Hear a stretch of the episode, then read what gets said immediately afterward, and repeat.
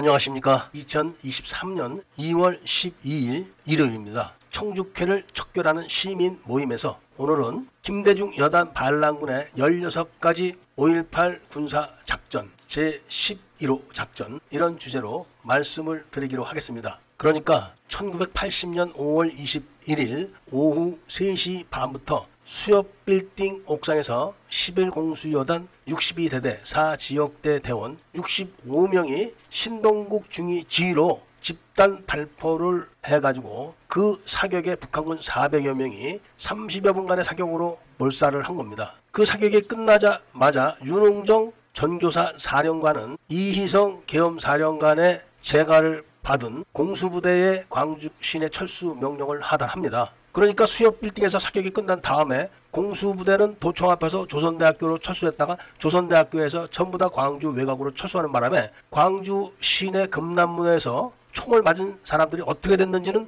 확인을 할 수가 없는 겁니다. 그 시신이 어떻게 됐다 확인을 할 수 있는 사람들은 도청 앞에 있었던 사람들이 유일하죠. 그런데 도청이 즉각 이열설 부대 북한군 백 명에게 점령이 되는데 그때 이미 사백여 명이 전사를 하고 나머지 이백여 명 정도와 김대중 여단 소속 반란군들이 신속하게 사망자들을 전남 도청 앞으로 옮기고 전남 도청에서 안쪽으로는 북한군 이백 명이 지하실에다 옮긴 겁니다. 전남 도청에는 김대중 여단 반란군도 들어갈 수가 없었습니다. 사백삼십여 구라고 하는 것은 바로 그날 밤에 광주 교도소를 습격했다가 삼공수의 사경으로 열여덟 명이 추가로 사살되고 그 시신을 가져다가 바로 도청 지하에다 같이 갖다 놨기 때문에 사백삼십여 구가 된 겁니다. 그리고 이십이일 날 오전에 북한군 상장 문재심이 도청에 도착해서 이것을 다 확인을 하고 즉각 다 철수할 것을 명령을 내리게 됩니다. 그러니까 시신 사백삼십구를 가져갈 수도 없고 그냥 놓고 갈 수도 없으니까 어딘가 처리를 해야 되는데 광주시 일대에는 너무나 많은 계엄군과 광주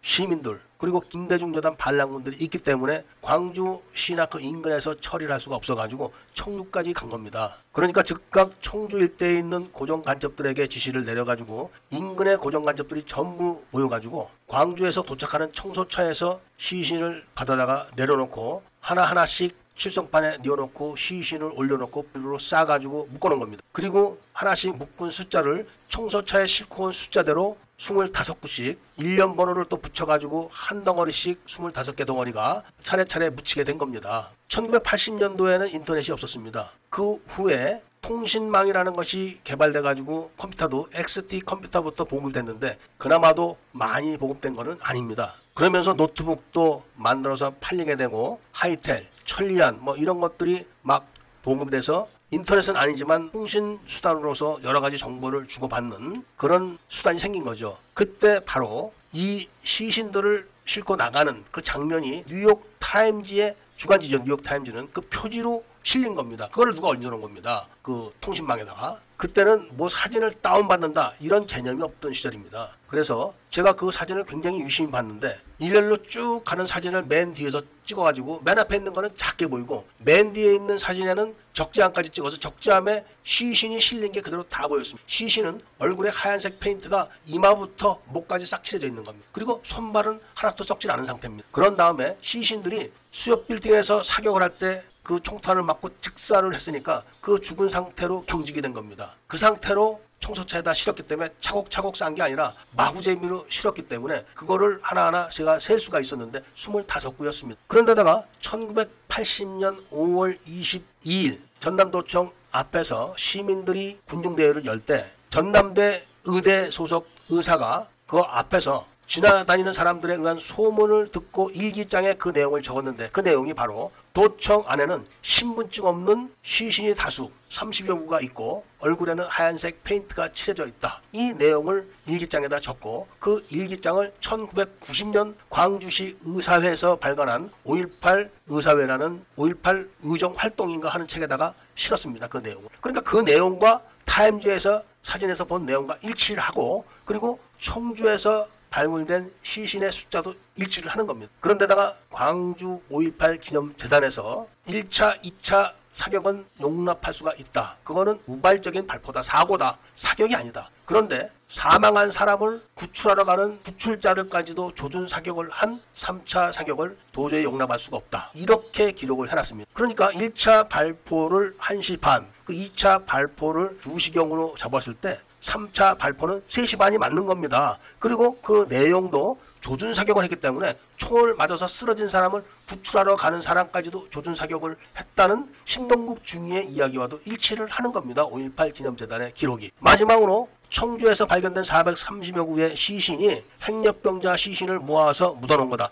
이런 발표를 하고 넘어갔지만 그게 새빨간 거짓말인 것은, 청주에서 축구장을 건설하게 되면은 그 부지에 대해서 축구장 건설 공고가 붙고 그 부지에는 사전에 묘지가 있었다면 그 묘지에 대한 이장 공고가 먼저 붙게 되는 겁니다. 그런데 청주 공설운동장 예정 부지에는 공동묘지가 없었습니다. 공동묘지가 없었기 때문에 공사업체가 그대로 땅을 판 거고, 땅을 파다 보니까 포크레인에 맨 위에 얹혀져 있던 이십오 구의 시신 더미가 끌려 나온 겁니다. 공동묘지가 아닌 곳에서 사백삼십여 구의 시신이 발견됐다는 것은 암매장을 의미하는 겁니다. 그리고 시신들이 비닐 위에 쌓여져 있었다는 것은 우리나라 공동묘지나 핵력병자 묘지를 관리하는 시신관리 규정에도 시신을 비닐에 돌돌 말아서 이십오 구씩 싼다, 이런 규정은 전혀 없습니다. 이장을 할 때도 공동묘지라고 해도 핵력병자라고 해도 이장을 할 때는 뼈를 어떻게 수습한다, 그리고 칠성판 위에다 가지런히 놔야 되고 창호지로 덮는다, 뭐 이런 규정이 다 있습니다. 그런데 거기에는 비닐로 덮는다, 이런 규정은 없죠. 이런 것만 봐도 사백삼십여 구의 시신은 처음부터 끝까지 다 맞아 들어가는 신동국 중위의 육십이 대대 사 지역대가 발포한 실탄에 맞아 죽은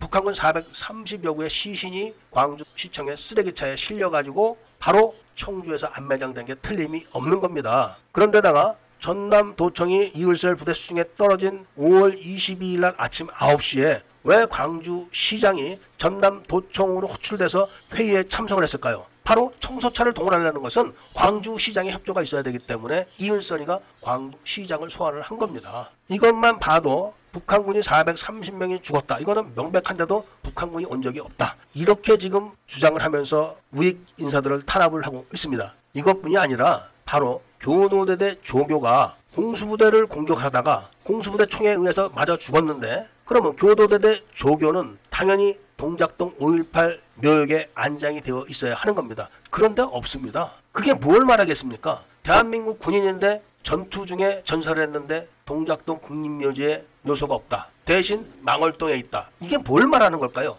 이거는 심한원 씨나 김대령 이런 사람들이 북한군이 광주에 와서 시위를 주도하고 시위에 참여했다, 이런 차원의 이야기가 아닌 것입니다. 북한군이 한국군에 편제돼서 한국군 군복을 입고 한국군 무기를 지급을 받고 중화기를 지급을 받아가지고 한국군 정예 공수부대를 기습을 해서 일개 대대를 괴멸시키다시피 한 사실이 드러나는 겁니다. 그것은 전투교육사령관의 협조가 있어야지만 가능한 겁니다. 그러니까 한국군 장성들과 북한군 장성이 타협을 해가지고 북한군을 한국군에 편입시켜가지고 한국군을 공격한 다음에 그 여세를 몰아서 철수를 한 거, 이게 증명되는 겁니다. 그리고 전남도청이 수복된 오월 이십칠일 이후 이십팔일입니다. 이십팔일 날 광주 사태로 사망한 사람 전원을 광주 검찰과 그 다음에 공무원, 의사, 헌병대, 경찰 관계자 전원이 모여서 거만을 했습니다. 물론 조작된 죽음인 송강식 통합병원 방위병도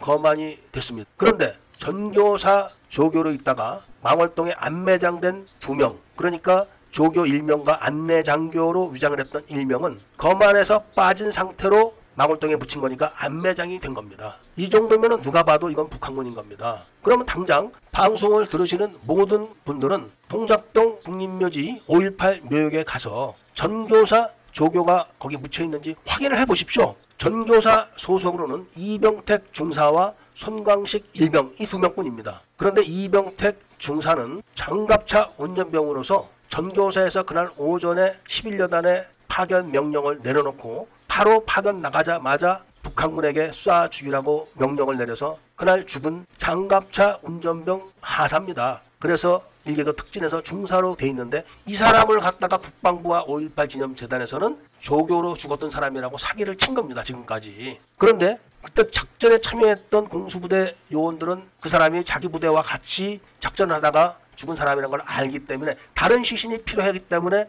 바로 방위병, 그러니까 통합병원 소속 방위병을 죽은 걸로 해가지고 그 통합병원 소속 방위병을 전교사 소속 방위병으로 고친 다음에 그 방위병이 출근을 하는 거, 그러니까 경비를 하기 위해서 출근하는 걸로 조작을 해가지고 국립묘지에 딱 묻어놓고 바로 교도대대 조교 대신 머릿수를 채우게 했던 겁니다. 이런 북한군과 한국군의 합동 반란 사건을 민주화로 포장한 이런 기가 막힌 사실을 바로 청총무에서 발견한 겁니다. 빼도 박도 못할 이런 명백한 물증 앞에서 그동안 오일팔 연구를 함내, 연구대관에, 그리고 무슨 단체네, 이런 사람들이 다 외면하고 있습니다. 대신 아리까리하고 반론이 얼마든지 가능한 주장들만 내세우면서 자기들이 우익 선두주자라고 그동안 떠들었던 겁니다. 그래서 제가 각각 전화를 몇 분한테 해가지고 이거를 좀 밝혀라 했더니, 아, 우리는 뭐 어쩌고 저쩌고, 아, 이거 뭐 국방부에다 알려야 되는 게 아닌가, 이런 헛소리들을 짓거리는 바람에